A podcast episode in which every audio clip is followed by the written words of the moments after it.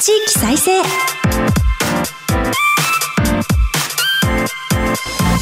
日本経済新聞の支局記者が語る地域再生。番組進行を務めます。古き良き時代から来ました。真面目なアイドル。真面目にアイドル。ユフィーこと寺島由布です。私寺島由布は早稲田大学在学中の2013年からソロアイドルとして活動しています。ゆるキャラ好きとしてゆるキャラグランプリをはじめ各地のキャラクターイベントで MC も担当してきました。どうぞよろしくお願いいたします。今日本経済新聞の電子版では人口減少産業活性化などの課題解決に取り組む地域の姿をデータで読む地域再生という特設サイトから記事を日々発信しています。この番組では日本経済新聞の52支局のネットワークを生かして毎回一つの地域にフォーカス。記者が知る地域の今を伝え地域の魅力も紹介します。日経電子版から地域ニュースもピックアップしてお届けします。さて今日の番組は和歌山県に注目します。番組前半は和歌山の産業振興 DX 前編と題してお送りします。また全国各地の地域ニュースを挟んで後半は和歌山の産業振興 DX 後編としてお届けします。この番組のご感想は「ハッシュタグ地域再生ラジオ」でぜひツイートして盛り上げてください。この後日経の和歌山支局とつないでお送りします。どうぞお楽しみに。支局記者が語る地域再生。この番組は日本経済新聞社の提供でお送りします。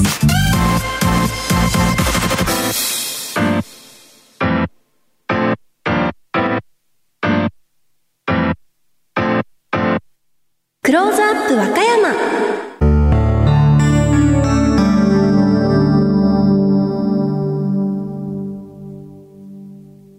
このコーナーでは毎回都道府県リレー担当地域を紹介します。今回は和歌山県をカバーする和歌山支局です。ここからはマイクロソフト Teams を利用してお送りします。日本経済新聞和歌山支局上野正義さんとつながっています。和歌山にいらっしゃる上野さん、よろしくお願いします。はい、ユフィさんよろしくお願いします。お願いいたします。上野支局長のいらっしゃる和歌山支局は、県内のどのあたりに位置しているのでしょうか？はい、和歌山市の中心部にある和歌山城のすぐ南になります。支局からは天守閣が望めるんですよ。天守閣が望める素敵なところです。私昨年の夏に和歌山に伺いまして、和歌山城も登りました。そうなんですか。はい立派なお城でした。そのお城のすぐ近くにいらっしゃるということで、今日は和歌山支局からお話しいただいてます。和歌山の特徴やアピールポイントも教えていただけますか？はい、和歌山城が紀州徳川家奥三家の一つですね。そこの拠点だったこともあるし、もっと遡ると、例えば空海が高野山を開いて、高野山という都市がありますよね。はい。でさらにもっと前に行くと熊野三山熊野古道で有名なところがあり非常にこう歴史を感じる場所ですはい。ただし人についてはちょっと総じて控えめな印象ですね人口はねこの前90万人切っちゃったんですよ。気候としては温暖なんですけれども山がすぐ海のそばまで来てましてですね平地が少ない。でそれで森林が多いという特徴があります。そのためもあってかみかんと梅の生産量は日本一トップなんですね。であと本州の最南端になるんで生マグロの水揚げが日本一の那智勝浦の漁協なんかが有名なんですよ。美味しいものもいろいろある和歌山県ですが、それでは本日の本題に入りたいと思います。和歌山の産業振興 DX についてです。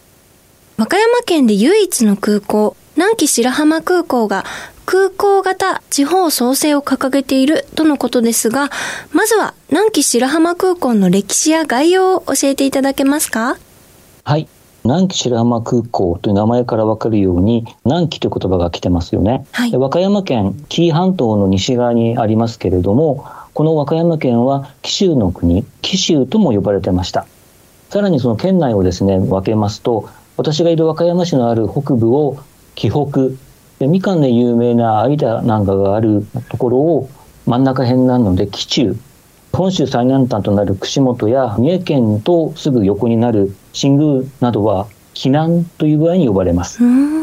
南紀白浜空港のある白浜町は、まあ、南紀の逆の避難ですね。避難になります、はい、白浜は温泉で有名なんですけれどもかつては関西の奥座敷と言われていたそうでかつて空港は大阪や名古屋それに東京を結ぶ拠点として開設されたそうなんです。和歌山唯一の空港なんですけれども実は私のいる紀北の和歌山市は大阪湾にある関西国際空港の方が近くて私も上京する時は南紀白浜空港ではなくて関空を使います。そうなんですね。はい。で南紀白浜空港は現在日本航空 JAL が東京の羽田空港との間に1日3往復の定期便を飛ばしています。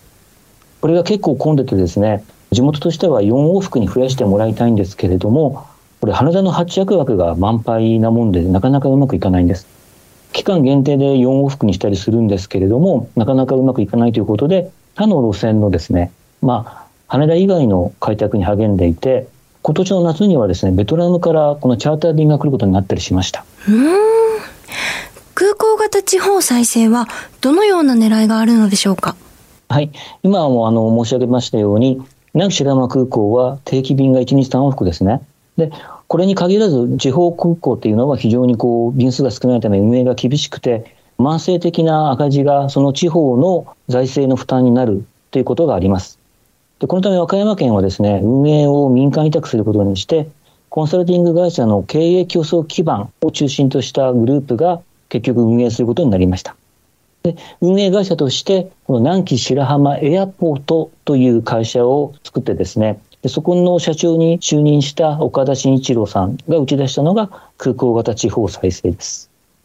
この岡田さんというのはですね関西国際空港の民営化でも実務の方に携わっていたんですけれども関空とですねこの南紀白浜空港を比べますともう規模が全然違うんですね。で新型コロナ前のデータなんですけれども関空の2日分の旅客数がこの南紀白浜空港の年間の旅客数とほぼ同じ。えー、それはすごい。こういうこう母体の違いがありますから、はい、空港単独じゃなくて白浜いやもっと言うと避難全体の発展がこの空港の発展にも不可欠だと考えて地域全体としてこう盛り上げていこうと考えてます。地域が盛り上がらないとこう空港の盛り上がりにもつながらないっていうことですよね。そうですね。南紀白浜空港の搭乗者数は2022年度が23万1319人だったそうで2019年度を5万人以上上回り過去最高10年前の2倍以上にもなったそうですが、その要因はどこにあるのでしょうか？そうですね。コロナ前から始まっていたんですけれども、この白浜地区っていうのをですね、この在宅勤務の復旧に伴うワーケーション、これの一大拠点にしようという動きがあって、それが加速しました。地方ではもう密になりようがないんで、パソコンがあってですね、通信環境があればお仕事ができる IT 企業を中心にこの白浜への進出が相次いでいます。環境いいですからね。こうビーチがあって温泉もあってっていう感じですからね、はい、でこの南紀平山エアポートの岡田社長はですね空港にいる時だったら到着便のお迎えに出るんですよ。でそれで顔見知りの方がね降りてくると「お帰りなさい」って挨拶するそうなんです。社長自らええ、だけどこの、ね、最近は全然こう知らない顔の人が増えてきたとこの前会った時に話してましたんでこのようにこうリゾート地で休暇を兼ねて働くこのワーケーションっていったこうビジネス客の増加がまあ一番大きいんですけれどもこのほかパンダに楓浜という赤ちゃんが生まれたりしたこともね大きかったんじゃないでしょうかね。風品はとっても可愛いですからね。私も風品のファンなので、風品が生まれてから2回和歌山アドベンチャーワールドに行ったんですけど。あ、すごい、行かれてるんですね。はい、その時もやはり南紀白浜空港から伺ったので、はいええ、風品効果で増えた利用客の一人です、私も。間違いなくいらっしゃいますよね。はい東京から来られる方って結構いて、よく、あの、あったりしますよ。いやー、やっぱり人気なんですね。パンダはとかくこう、東京の上野動物園のパンダが話題になりがちですけど、和歌山はちょっと違った環境で飼育されてたり、頭数が多かったりして盛り上がってるなと、はい、パンダファンとしてはとても憧れの地です。私は名前が上野なんでね上野動物園のパンダっていうのは結構親しみがあったんですけれどもこち こちらに来るとね本当にアドベンチャーワールドのパンダ先ほどおっしゃられましたように度数多いし、はいまあ可愛いですよね。ものすごく身近に感じます。わあ、嬉しいです。パンダのお話ができて。そして私はパンダだけでなく、ゆるキャラも好きなんですけれども、上野さんは空港のキャラクター、ナンキーくんについてはご存知でしたか？えー空港にキャラクターがいいるんですか？そうなんです。ナンキーくん。えー、何回も言ってるんですけれども、それは知らなかったですね。見たことないですよ。私も会ったことはないんですけど、こうイラストで拝見したことがありまして、あもしあの上野さんがお知り合いだったらよろしくお伝えいただきたいなと思ったんです。あの、ナンキー君じゃなくて、この剣のキャラクターでですね、はい奇襲犬を使ったキーちゃんっていうキャラクターがいるんですよ。ええ、非常に可愛いなと思うんですけれども、やっぱり全国的にあまり知られてないみたいで。いや、頑張っていただきたい。でも 私、今年の初めに、東京ドームで大きなキャラクターイベント見に行ったんですけど、キーちゃん、はいゆるキャラ運動会に参加して頑張ってましたよ。あ、そうでした。はい。活躍されてたので、東京だったり全国でも、あの、この後知名度上がってくるんじゃないかなと期待して応援したいと思います。はい。それではここまで和歌山の産業振興 DX の前半をお送りしました。お話は日本経済新聞和歌山支局上野正義さんでした。ありがとうございます。ありがとうございました。上野さんには後ほど再びご登場いただきます。日本経済新聞の支局記者が語る地域再生。日経電子版地域ニュースヘッドライン。このコーナーでは日経電子版と紙面の地域欄に最近掲載された記事から番組が注目した日本列島各地の話題をピックアップして AI アナウンサーが紹介します。最初のニュースです。和歌山市生成 AI 活用へ研究会業務効率化を推進。和歌山市は25日、文書や画像を自動的に作成するチャット GPT などの生成 AI 人工知能の活用に向け研究会を立ち上げると発表しました。生成 AI については神戸市が利用指針を定めた条例を制定するなど自治体でも関心が高まっています。研究会は6月5日に発足させる予定でデジタル推進化を中心に生成 AI に関心のある若手職員15人ほどで構成します。次のニュースです。甲信越と静岡4県観光促進で共同企画黄金街道。新潟県、長野県、山梨県、静岡県は24日、官民連携による観光誘客、周遊を促進するプロジェクトを始めると発表しました。新潟県から静岡県を結ぶ高速道路やフェリーの回路を黄金街道と名付け、利用料金を割安にします。4県で協力して、情報発信やツアー商品の提供も予定しています。最後のニュースです。墨田区錦糸町にスタートアップ支援拠点10月開設。東京都墨田区は区内産業の活性化を図るためスタートアップ支援拠点を整備します。民間企業のビルの一部を借り上げ新興企業と地元企業の情報交換の場としても活用します。墨田区は手工業を中心とした多様なものづくり企業が集積しており新規ビジネスの創出などにつなげていきますここまで AI アナウンサーがお伝えしました以上、日経電子版地域ニュースヘッドラインでした。ご紹介した記事の全文は日本経済新聞の電子版でチェックしてください。者が語る地域再生。引き続き日本経済新聞和歌山支局上野正義さんにお話を伺います。ここからは和歌山の産業振興 DX 後編をお送りします。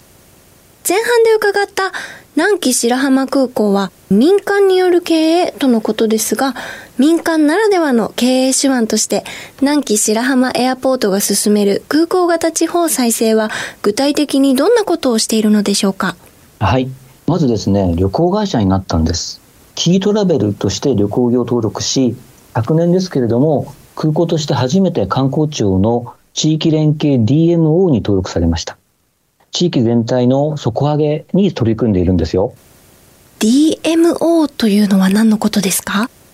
そうですね。これ分かりにくいですよね。観光地域づくり法人。はい。英語で言うと、 destination management organization うん。この頭文字を取って D、destination、management の M、organization の O。これの略称なんです。具体的に言うと、観光地域づくりのこう司令塔を担うということです。うーん、なるほど。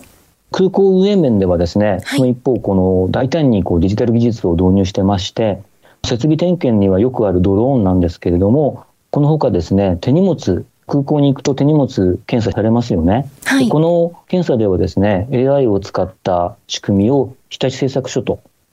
で今度、滑走路の点検ではですね、NEC と、これもやっぱ AI を使って、このドラレコで撮った画像をですね、AI で判定して、ここにちょっと溝があるよとか。そういう点検をするようにしてるんです。さらにですね、このドラレコを走らせる車ですね。はい。この車も無人運転。これをね、導入して、全体的に空港のデジタルトランスフォーメーション DX を推進して、全体的なこう省力化。今、地方の空港っていうのは人手不足が非常に問題になってるんで、これを回収すべく取り組んでるんです。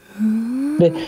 こういった取り組みがですね、こう地方の空港にそれぞれ販売できるんですよ。で、そうするとそこからまた収益上がってきますし、今度空港だけじゃなくてですね、先ほど話したドラレコを使った滑走路の点検、これは一般道でも使えますよね。うーん。だから避難の国道の管理なんかにもね、実験として使われて、今後大きく広がっていく可能性はあります。すごいですね。南紀白浜空港での様々な取り組みが空港を飛び出して他の空港だったり国道だったりいろいろなところに展開されていくというそういう点ではもう最先端の空港と言って間違いないと思いますよ。そうだったんですね。他にも様々な取り組みがあると伺いましたが教えていただけますか？はい。今のは空港運営面の話でしたよね。はいでも今度は空港自体をね、楽しんでもらおうと。地域の人とか観光客にもですね。はいでそれで複合現実を使った実証実験も始めたんです。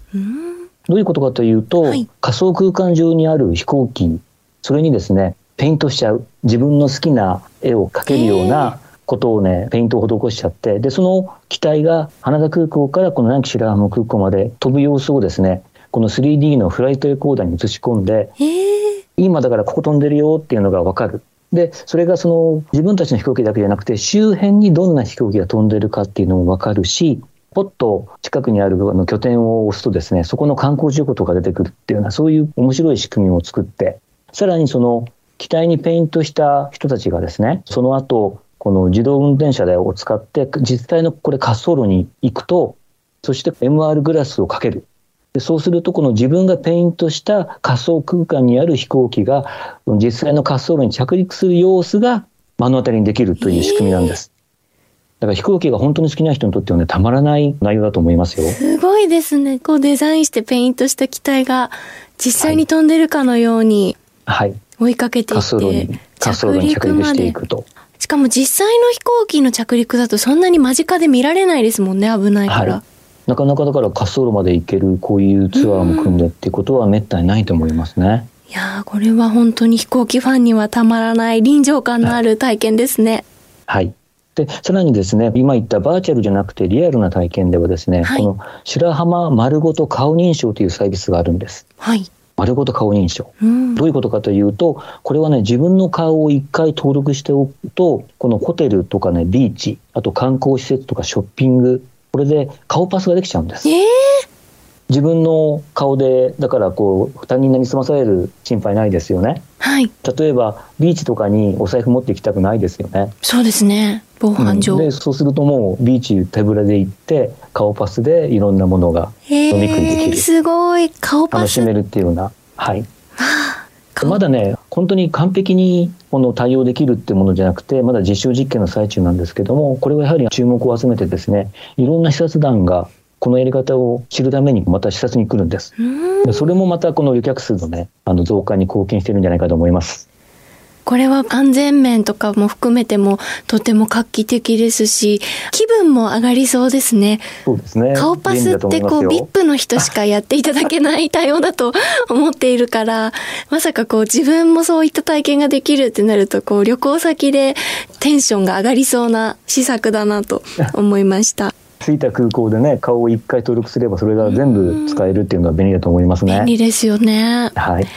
それから空港ビールも醸造していると伺いました。これはですね空港内でさすがに醸造してるわけじゃないんですはい。で空港のあの緑化事業の一環として植えたねホップを植えたんですよ。でそのホップを使ってこの白浜にある有名な地ビールメーカーが製造するというものなんです。なるほど。だけどこれも地域を巻き込むまあ仕組みの一環ですから去年はですねこのフライザエールという商品名で、まあ、ホップが限られてるんで限定の2500本で第2弾となる今年は近くの他の施設などでもホップを生産してもらいファーストラックの商品名で倍増の5000本作ったんですけれどもすでに売り切れました僕もまだ飲めてないんですああ、残念。大人気。ビールだけじゃなくて、じゃあ今度は地域の観光ですね。観光はじゃあどうやってやっていこうかというと、はい電動アシスト自転車、これのシェアサービスを導入してるんです。これも空港だけじゃなくて、この空港を含めた白浜の主要観光地、バスターミナルとか駅ですね。ではいそこにも同じようなポートを置いて、で、自転車を何台か置いておくと。それをスマホで予約をして、スマホを使って鍵を開けて、で、それで乗っていく。ゆきさんも何回もこのパンダを見に来てるんだったら、結構白浜の南紀白浜空港って高台の上にありますよね。そうですね。アドベンチャーワールドもすぐ横の高台の上ですよね。はい。だけど白浜の主要観光地とか街は海岸沿いだから結構高低差があるでしょ、そうですね。あの、バスで降りていった記憶があります。はい、電動アシスト自転車だったらその段差も平気で乗り越えられてうーん。自分でこう自転車をチャリンコを漕いでいくっていう点においては非常に楽ですよ。うーん。景色もまた、こう、自動車で移動するよりもゆっくり味わえますし、そうですね気持ちよさそうです。はいそして空だけではなく、宇宙に向けて小型ロケットを打ち上げる計画もあるそうですね。はい、これもですね、避難なんですけれども、串本町っていう一番南の端にあるんですが、はいここにキャノン電子、キャノンの子会社なんですけれども、ここが中心となって作った新興企業による、この民間のロケット発射場、これが昨年完成したんです。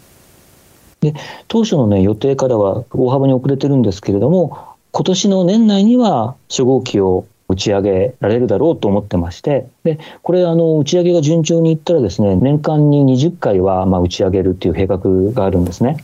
年間20回、結構頻繁に打ち上がるんですええもうね。月月に2回近く打ち上がるわけですからね。小型のね、無人ロケットなんですけれども、この打ち上げが一旦軌道に乗っちゃうと、大きな経済効果が予想されるなと、皆さん期待してるんです。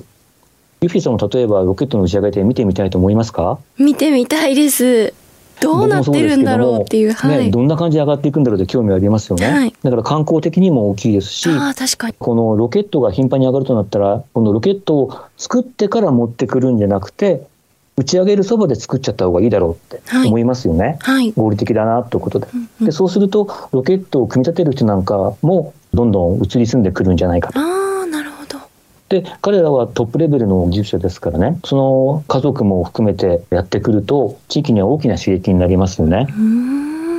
例えばその子供さんがいれば教育の問題、まあ、今はこうやって Teams を使った遠隔の教育もできるんでしょうけれども例えば地元のこの県立高校にはですね宇宙関連コースっていうのを作ってこれが来年度からね新しくスタートするんです。で生徒は全国から募集するんです。あ地元の人だけじゃなくて。はいだからこれで、まあ、あの行きたい人がまた移り住んでくるっていうことも考えられるし大きな期待を背負ってるような感じですね。打ち上がるといいんですけどね。うーん。うん。で例えば移住者がね多い長野県の軽井沢。はい。ここには特殊あるカリキュラムを持った学校ができたりしてるんですけれどもさっきから何回か出てるこのやっぱり南紀白浜エアポートの岡田市長は軽井沢みたいに移住者がどんどん増えてくれば同じことがこの避難の地でも起こるんじゃないかでそうすると今度教育面であの学校にいたいからって言って入ってくる移住者も来るんじゃないかなって話してるんです。なるほど。こう観光とかを盛り上げて、一時的にこう旅行で来る人のことも増やしながら、移住っていうこう長い目で見て、そうですね長く地域にいる方も増やしていくっていう、はいいろんな視点でこう空港を盛り上げていかれてるんだなっていうのが、今お話聞いて分かりました。そうやって移住者が来ると結局南紀白浜空港を使う人も増えるわけですからそうですよね。行き来が増えますよね。地域全体で盛り上げていこうというような話です。なるほど。